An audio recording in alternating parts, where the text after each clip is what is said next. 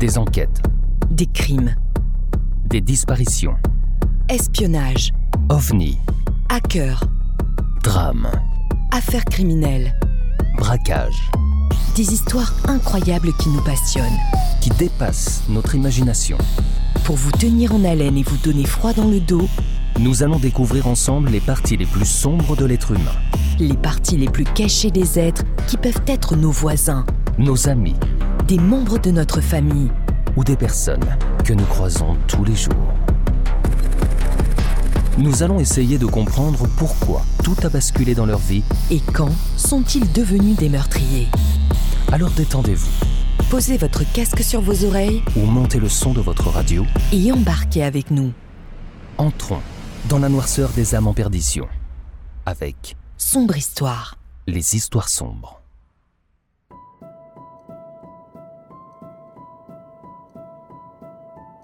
Le vaisseau fantôme est un navire maudit qui, selon une légende, est condamné à errer sur les océans, conduit par un équipage de squelettes et de fantômes. Il peut aussi s'agir de l'apparition spectrale d'un navire disparu ou naufragé dans des circonstances particulièrement tragiques. Le plus célèbre des vaisseaux fantômes est le Hollandais volant, jadis appelé quelquefois le voltigeur hollandais. Il existe plusieurs versions de cette légende. La plus répandue est que le capitaine de ce Brix fut assassiné par son équipage, mais qu'il eut toutefois le temps de le maudire. Peu de temps après, la peste se déclara à bord et le navire fut rejeté de tous les ports où il tenta d'accoster par peur de la contagion.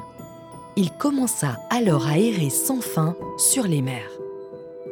Les marins de toutes les nations croient à l'existence d'un bâtiment hollandais dont l'équipage est condamné par la justice divine pour crimes de piraterie et cruauté abominables à errer sur les mers jusqu'à la fin des siècles.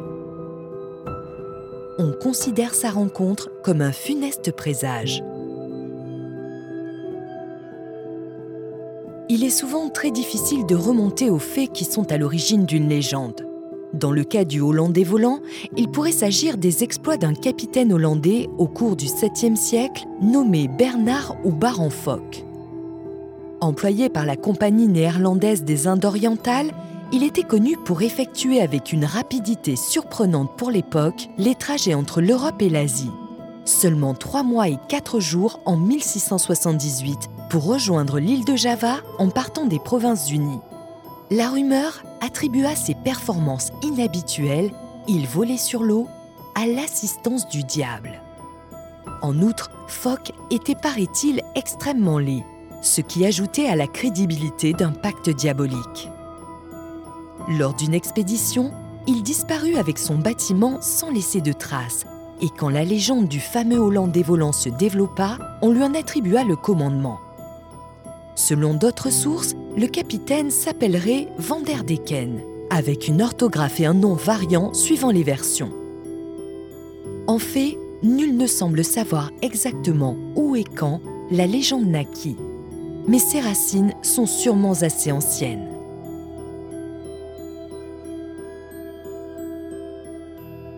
Il semble que la première allusion à la légende soit publiée en 1790 dans un récit de voyage en mer par l'Écossais John MacDonald. La tempête était si forte que les marins dirent avoir vu le Hollandais volant. L'histoire la plus répandue raconte qu'un Hollandais, arrivant au Cap un jour de tempête, voulut entrer au port mais ne trouva aucun pilote pour l'accompagner, ce qui mena le bateau à sa perte. Depuis ce temps, la vision du navire apparaît en cas de mauvais temps. Un autre récit est fait par l'anglais George Barrington et publié en 1795. Il y est fait état d'une croyance superstitieuse, propagée par les marins à la suite du naufrage d'un vaisseau de guerre hollandais durant une tempête. Vaisseau qui serait par la suite brièvement apparu sous une forme fantomatique à son ancien bâtiment d'accompagnement. Mais il faut attendre 1821 pour voir publier une version écrite détaillée de la légende dans un journal britannique.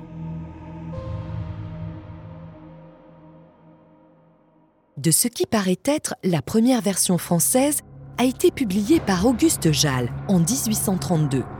Elle peut être résumée de la façon suivante. Un navire hollandais est pris par une violente tempête alors qu'il tente de franchir le cap de Bonne-Espérance. L'équipage supplie le capitaine de chercher un abri, mais il refuse et s'enferme dans sa cabine pour fumer et boire. La tempête s'aggravant encore, le capitaine défie le ciel de couler le navire. Une forme lumineuse se matérialise à bord du bâtiment devant l'équipage terrorisé. Le capitaine injurie alors l'apparition, braque sur elle un pistolet et tire. Mais l'arme lui explose dans la main. Une voix s'élève alors pour lui déclarer Puisqu'il te plaît tant de tourmenter les marins, tu les tourmenteras, car tu seras le mauvais esprit de la mer. Ton navire apportera l'infortune à ceux qui le verront. Il existe un grand nombre de versions de cette légende, chacune comportant des variantes. Il reste toutefois deux constantes. Le navire est hollandais et les événements, comme d'ailleurs la plupart des apparitions futures, se déroulent aux alentours du cap Bonne-Espérance. Un très grand navire serait parti en 1680 du port d'Amsterdam à destination de Batavia, l'actuelle Jakarta, commandé par un capitaine peu honnête qui profitait du voyage pour faire de la contrebande. Le navire fut intercepté par le diable au cours d'une terrible tempête et sombra avec ses marchandises et tout son équipage. Toutefois, le navire réapparut ensuite, piloté par les fantômes de son équipage. Dans une autre version, le capitaine fut maudit pour avoir appareillé un vendredi saint. C'est aussi parfois des actes de piraterie et de cruauté de l'équipage qui sont la cause de sa malédiction. En 1839, l'écrivain Frédéric Maria, lui-même ancien marin, a publié un long roman. Le héros principal, Philippe van der Decken, fils du capitaine du navire maudit, embarque en tant qu'officier à bord du Terschilling. Lorsque le navire approche du cap de Bonne-Espérance, il fait une sinistre rencontre. À 3000 de distance, au centre de cette lueur, qui s'étendait à environ 15 degrés au-dessus de l'horizon, était un vaisseau qui semblait lutter contre un ouragan violent, quoiqu'il fît un calme plat. Il plongeait et s'élevait sur une eau parfaitement tranquille, tantôt disparaissant sous les flots, tantôt se remontrant à la surface. Sa grande voile et ses humiers étaient serrés, et il ne portait que sa misaine dont le riz était pris, une voile d'été et une voile de senneau sur son arrière. Ce bâtiment semblait poussé par les forces du vent vers le Terschilling. À chaque instant, on le distinguait mieux. Enfin, on le vit virer de bord et pendant cette manœuvre, il était à si peu de distance qu'on aurait pu compter les hommes sur le pont. Mais à ce moment, une obscurité soudaine l'enveloppa et on ne le revit plus. Avec la publication de ce roman, la légende du Brix maudit, qui était déjà colportée dans tous les ports depuis au moins deux siècles, prit un essor si considérable qu'elle devint l'un des thèmes classiques de la littérature maritime. Le jeune duc d'York, futur roi d'Angleterre sous le nom de George V, a servi dans la marine britannique en 1891. Lors de l'un de ses nombreux voyages, il s'est trouvé en compagnie de son frère le prince Albert Victor à bord du navire-école La Bracante qui faisait route vers Sydney en Australie.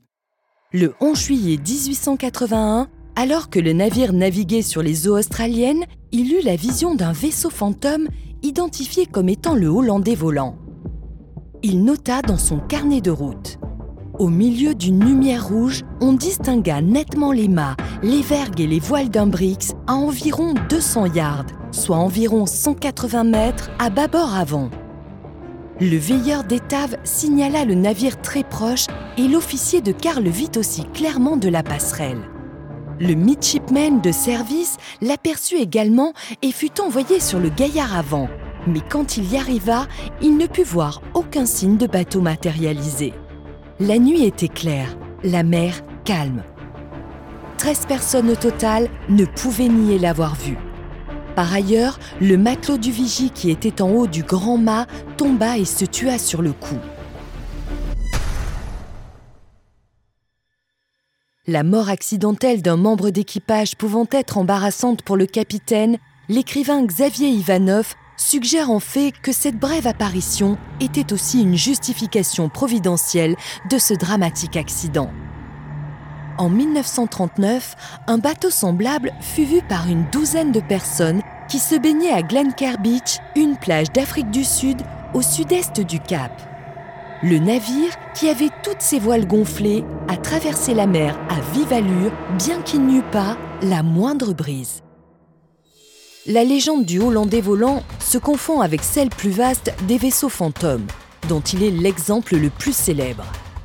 Ce thème a donné naissance à une très grande quantité d'œuvres de toute nature, comme par exemple le titre original d'un opéra de Richard Wagner ou la célèbre saga cinématographique Pirates des Caraïbes. Ce qui est sûr, c'est que personne ne souhaite croiser le Hollandais volant.